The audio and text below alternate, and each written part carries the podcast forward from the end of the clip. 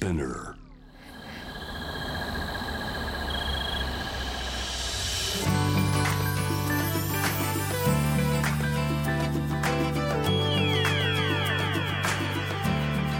エネオス4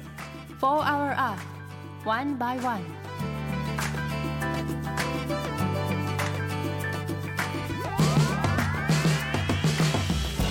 エネオス4 Hour Earth 1 by 1ナビゲーターの堀田茜ですこの時間は素敵なゲストをお招きし SDGs について皆さんと一緒に学んでいます、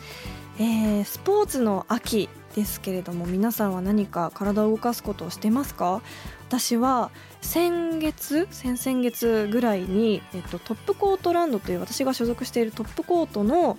えっと、やっているコンテンツのホームページがあってそこで配信するように、えっと、所属アーティスト何人かで運動会を開催したんです。で大学の体育館を貸し切って、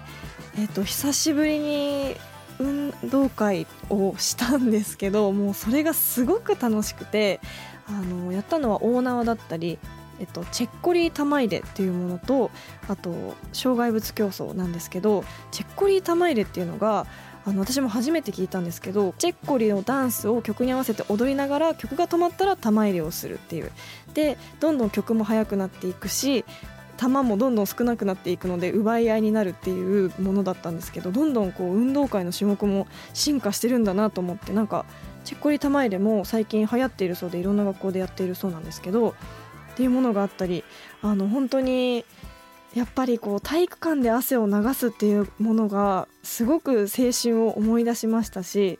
あのやっぱり運動はいいなと汗を流すことっていいなと思いました。なので皆さんも、まあ、運動会中止になったところもあるかと思うので秋はね、まあ、夏より運動もしやすい季節になってきますし、まあ、ちょっとでも体を動かしてストレス解消していきましょう。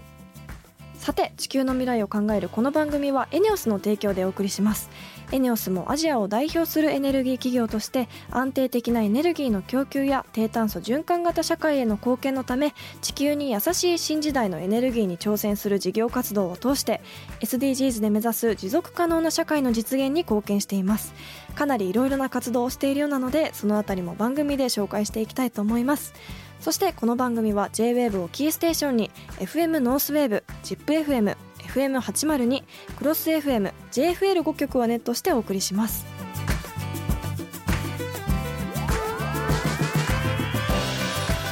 エネオス For Our Earth One by One This program is brought to you by エネオス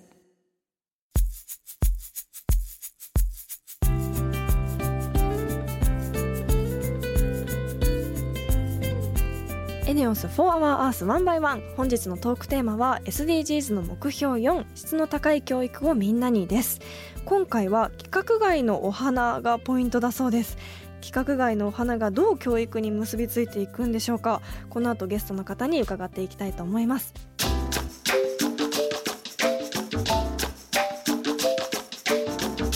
エネオス4 Hour Earth One by One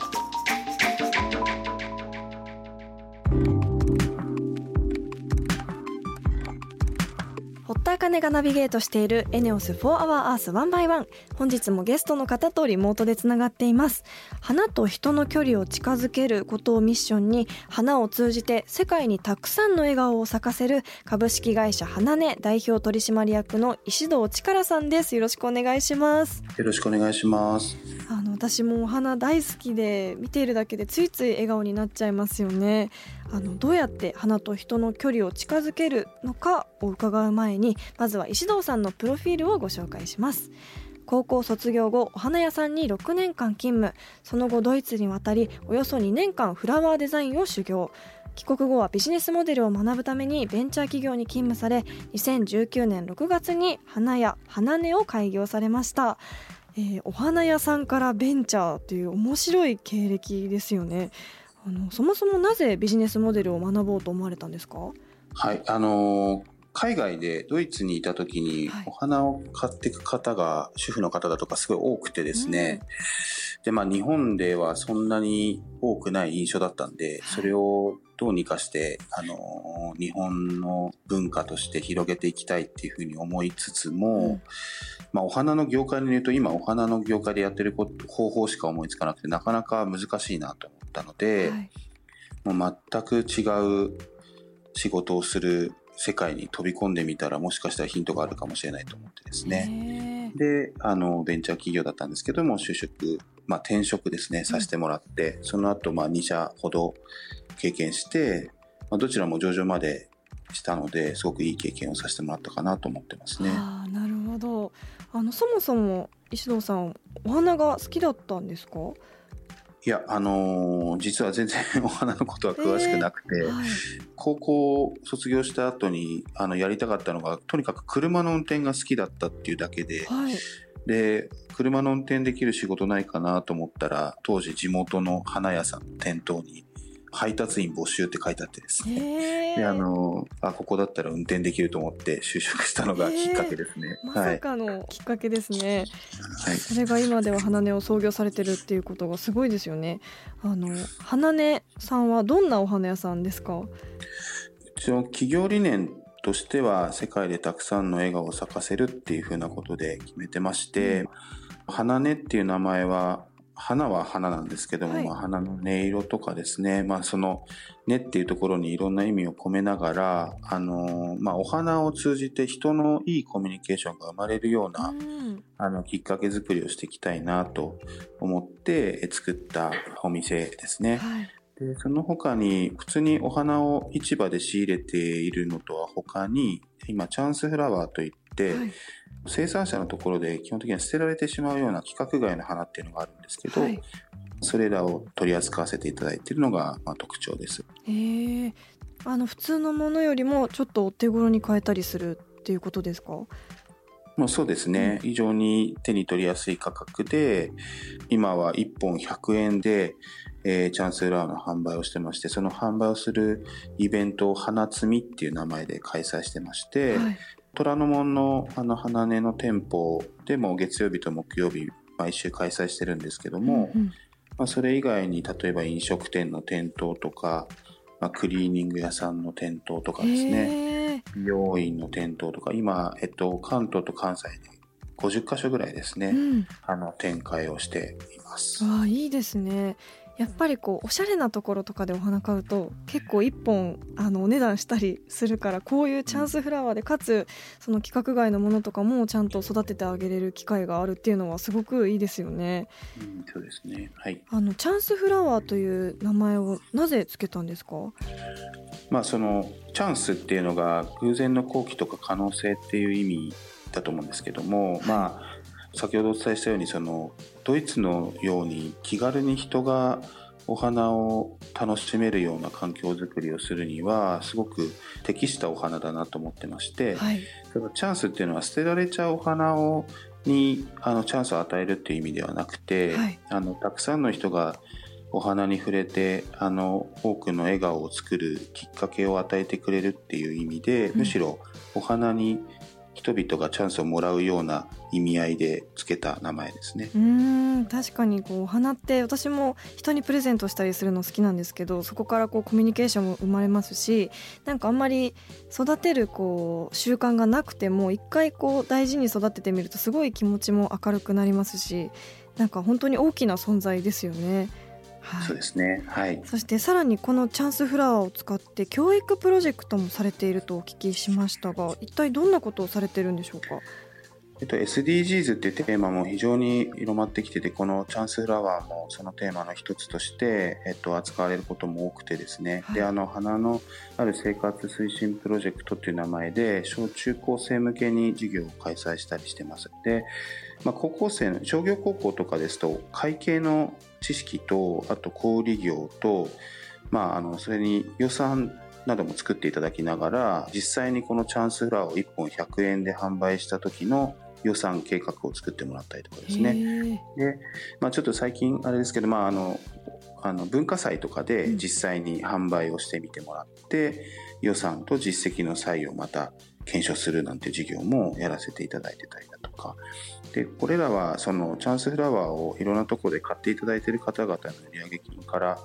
まあ、生かしてですねあのそのような活動を行わせていただいてます。うんあのベンチャーでビジネスモデルを学ばれた石堂さんならではの取り組みですよね。高校生たちの反応はいかがですか？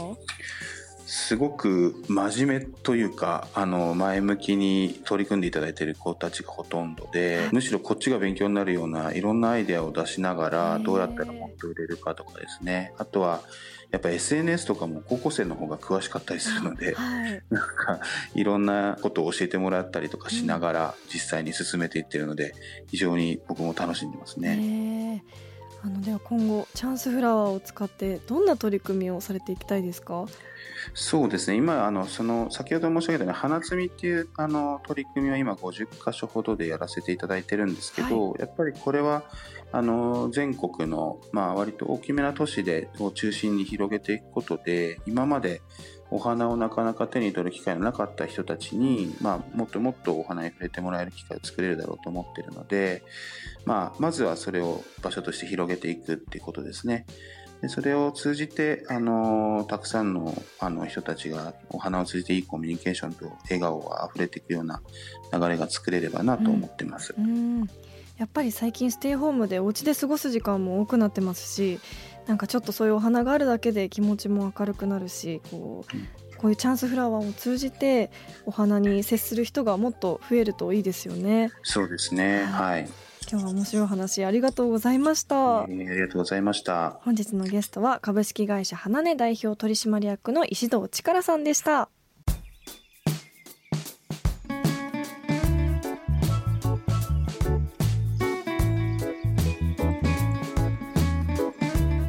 エネオス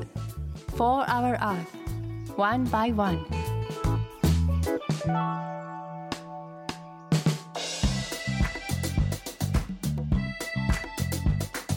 堀田茜がナビゲートするエネオス4 Hour Earth 1 by 1それでは今週の堀田茜のエネオス SDGs 推進部よろしくお願いします。今週も先週に引き続き素敵なゲストの方とリモートでつながっています。バスケットボール女子日本代表でありエネオスサンフラワーズ所属の林咲選手と宮崎沙織選手です。よろしくお願いします。よろしくお願いします。よろしくお願いします。改めまして東京2020オリンピック銀メダルおめでとうございます。今週から聞くリスナーの方のために簡単にお二人のプロフィールをご紹介します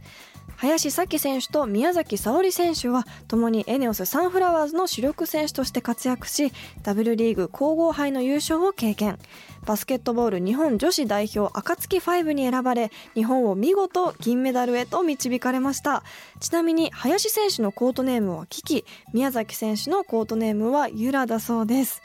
えー、今回いろいろな国のチームと試合されたと思いますがやはり国によってゲームスタイルって違いましたか？林選手からお願いします。はい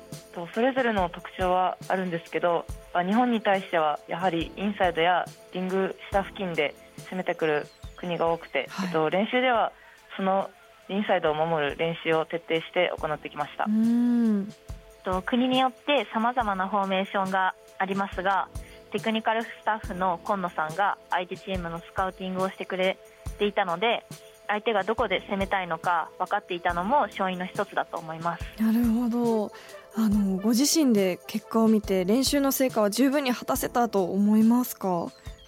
そうですね。やはりそのトム・ホーバス監督がおっしゃってるその自分たちを信じて戦うっていうのがそれが一番そのコートで発揮できた結果が多分こういう結果につながったのかなって思ってますね。はい、はい。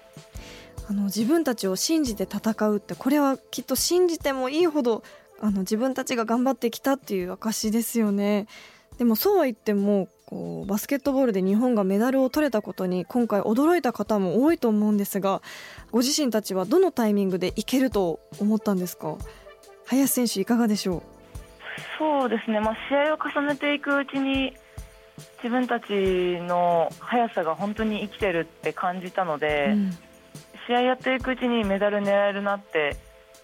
感じるようになってきましたしやっぱトム・ホーバスヘッドコーチが絶対取れるって言い続けてくださったのでそれがその自分たちの力にもなりましたし、うん。この結果につながったと思います。はい。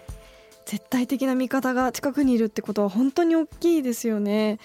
あの今回対戦した海外の選手たちと試合会場以外で交流ってあったりするもんなんですか？林選手いかがですか？はい、えっと、実は私たちそのバスケット女子は選手村に入らずに、えっと、練習拠点であるナショナルトレーニングセンターで宿泊してあと練習しながら埼玉スーパーアリーナに通っていたので、えっと、海外の方と接点はあまりなかったのがちょっと残念でした。うーん。確かに本来であればきっとそれも、ね、コミュニケーションも醍醐味だったはずですけどやっぱり今年は残念ですよね。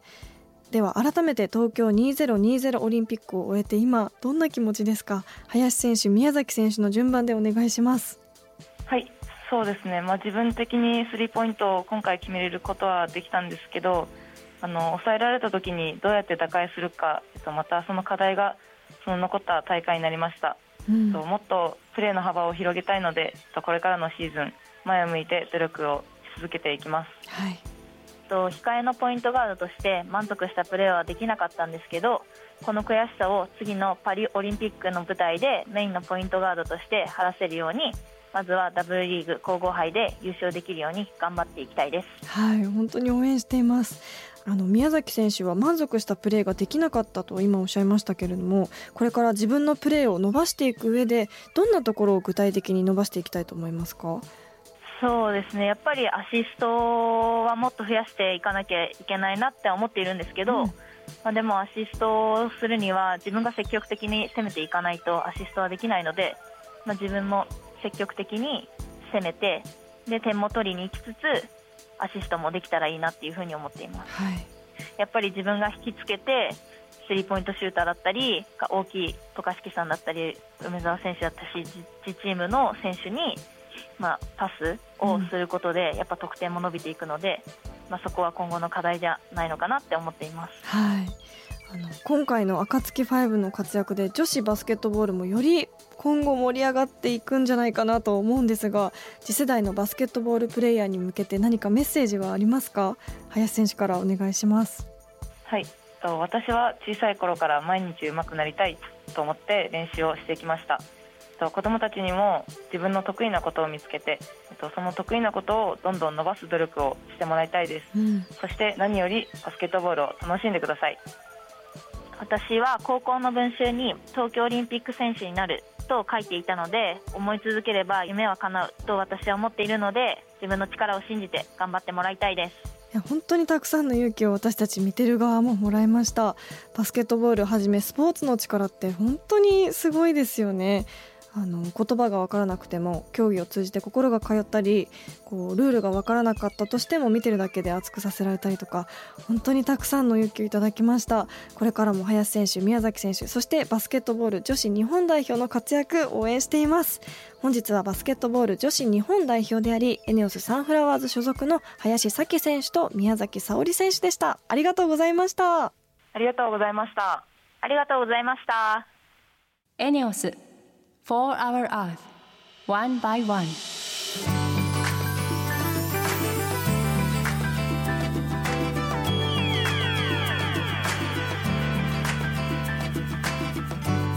エネオス4 Hour Earth 1 by 1そろそろエンディングの時間です、えー今週は花音の石堂さんにチャンスフラワーなどのお話を伺いました。あのー生産農家を回って規格外の花がすごく綺麗だったっていうこともあって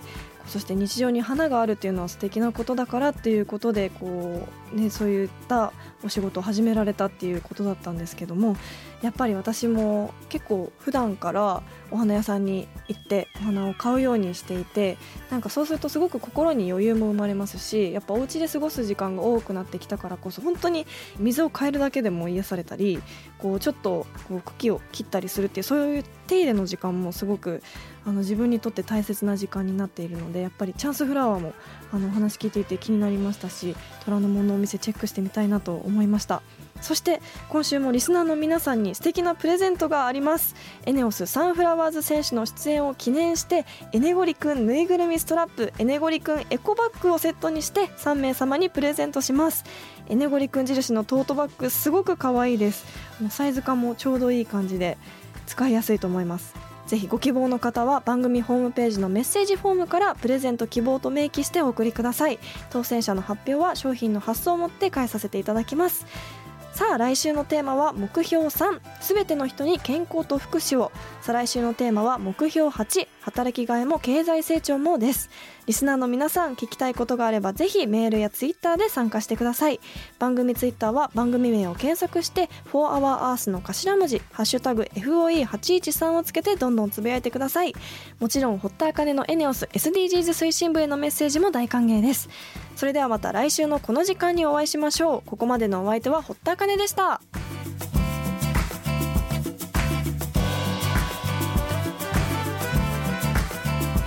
エネオス4 Hour Art, one by one. This program was brought to you by ENEOS.